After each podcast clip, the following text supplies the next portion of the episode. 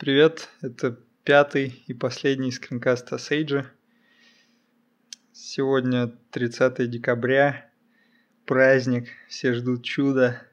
Вот и я решил немножечко в эту струю рассказать о магии чисел. В далеком году один ученый, когда слушал какой-то скучный доклад, начал рисовать на своей бумажке числа по спирали и машинально отмечал среди них простые. И заметил одну очень интересную особенность, которую я сегодня хочу показать. Но для начала нужно сгенерировать вот эту спираль чисел. Я предлагаю это делать с помощью автомата, представлять себе, как будто у нас есть робот, который стоит на поле из клеточек и ставит циферку и идет либо налево, либо туда, куда шел, ну, либо заканчивает. Ну, для начала введем переменную с размером таблицы. Создадим, собственно, таблицу.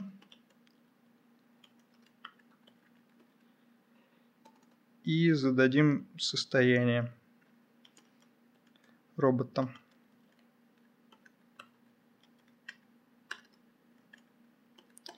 Координаты, направление, куда он шел. Направление я буду обозначать стрелочками. И я заблаговременно вставил себе в буфер обмена настройки для робота.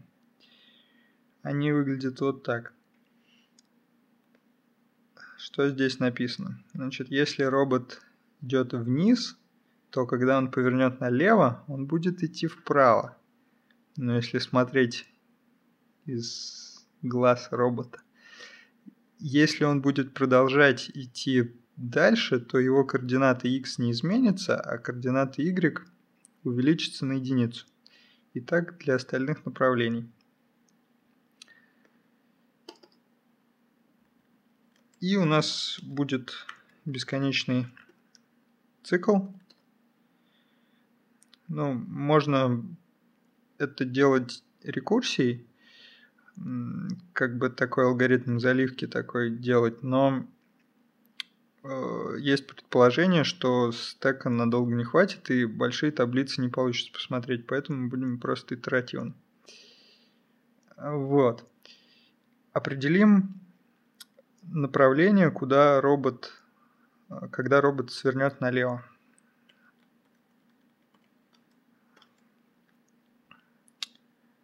Получается, смотрим настройки. Direction текущий у нас есть. И берем из этого словаря э, запись turn.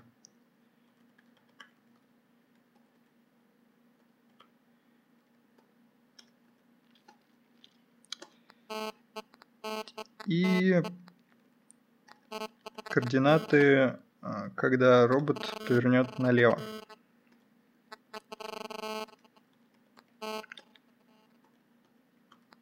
Опять же, по словарю это запись go и x. Только это дельта, да, мы получили, а теперь нужно ее прибавить к x. Аналогично поступаем с y.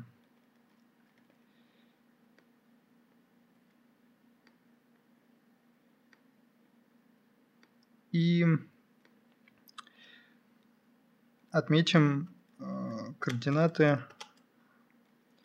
которые, в которые будет находиться робот, если пойдет туда, куда шел.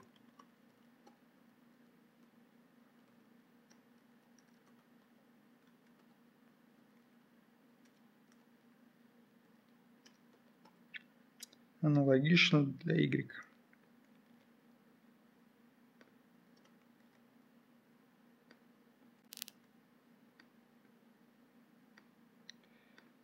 Теперь, собственно, вот эти рассмотрим три случая, когда робот, еще раз, когда робот идет либо налево, либо туда, куда шел, либо останавливается.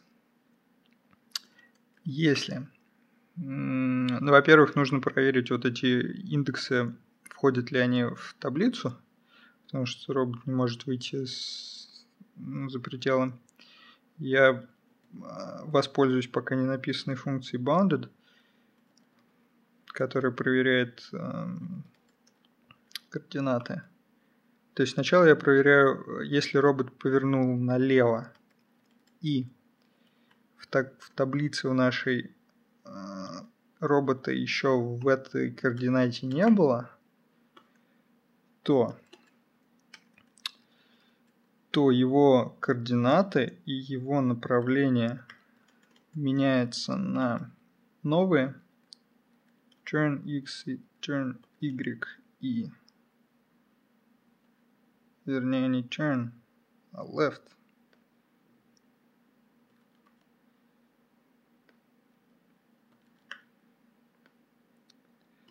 Left x и left y и left direction, если иначе, если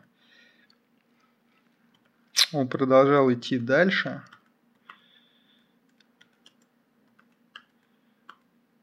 и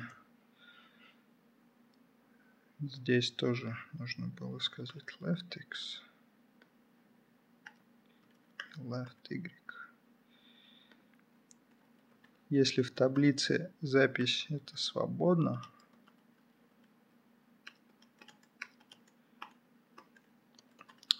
то направление не меняется, а x и y меняются на go x и go y. И если ни то, ни то неверно, то мы делаем break. Остается написать лямбду bounded .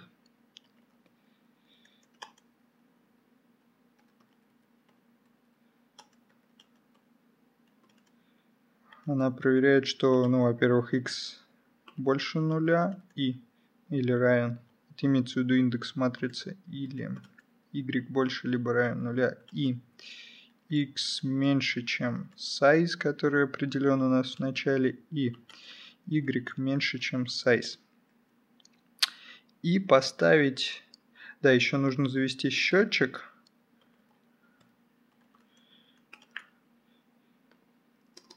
И присваивать ячейке его значение.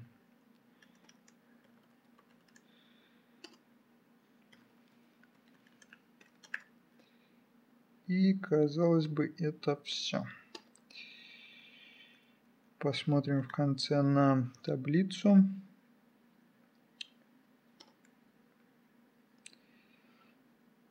И вот мы видим один, два, три, четыре, пять, шесть, семь, восемь, девять, десять по спирали. Вторым шагом нужно отметить среди этих чисел только простые. Здесь Сейдж нам поможет. Там есть специальная функция isPrime. Очень хитрая и быстрая. Так, если prime, то в таблицу записываем единицу .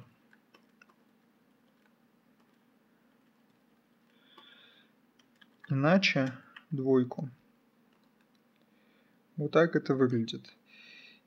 Еще в Сейдж есть такая возможность построить, вывести вот эти чиселки в виде картинки, что очень полезно в нашем случае.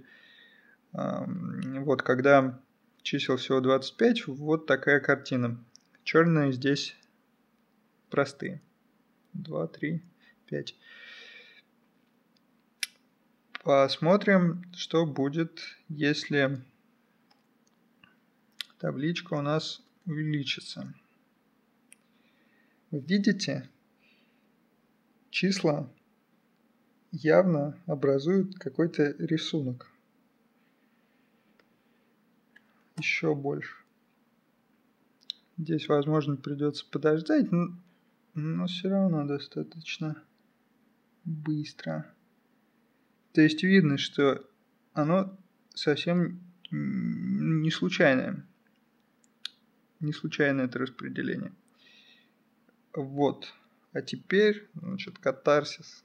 Теперь я вот такую циферку покажу. Здесь, конечно, еще больше будет. Тут нужно подождать. Но оно, я думаю, того стоит, если я не ошибся. Если я не ошибся с числом.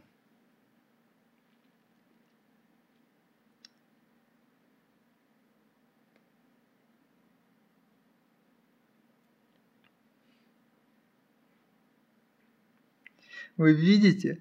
Вот это вообще, я просто был в шоке, когда вот это первый раз увидел. Числа образуют клеточки. Это вообще фантастика. То есть, когда мы будем уходить еще дальше, ну просто поверьте на слово, они будут сливаться вроде как в тот рисунок, который мы видели, на, когда чисел, чисел было меньше, но... Каждую клеточку черную будет формировать э, такой сгусток простых чисел.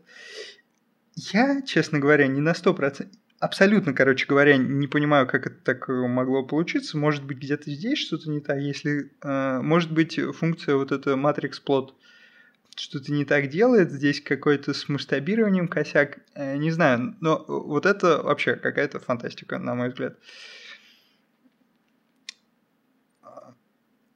Можно построить какую-то анимацию для себя, скажем, увеличивая размер вот этой таблички и посмотреть, когда начинают появляться такие вот клеточки. На этом все. С праздником всех. Пока.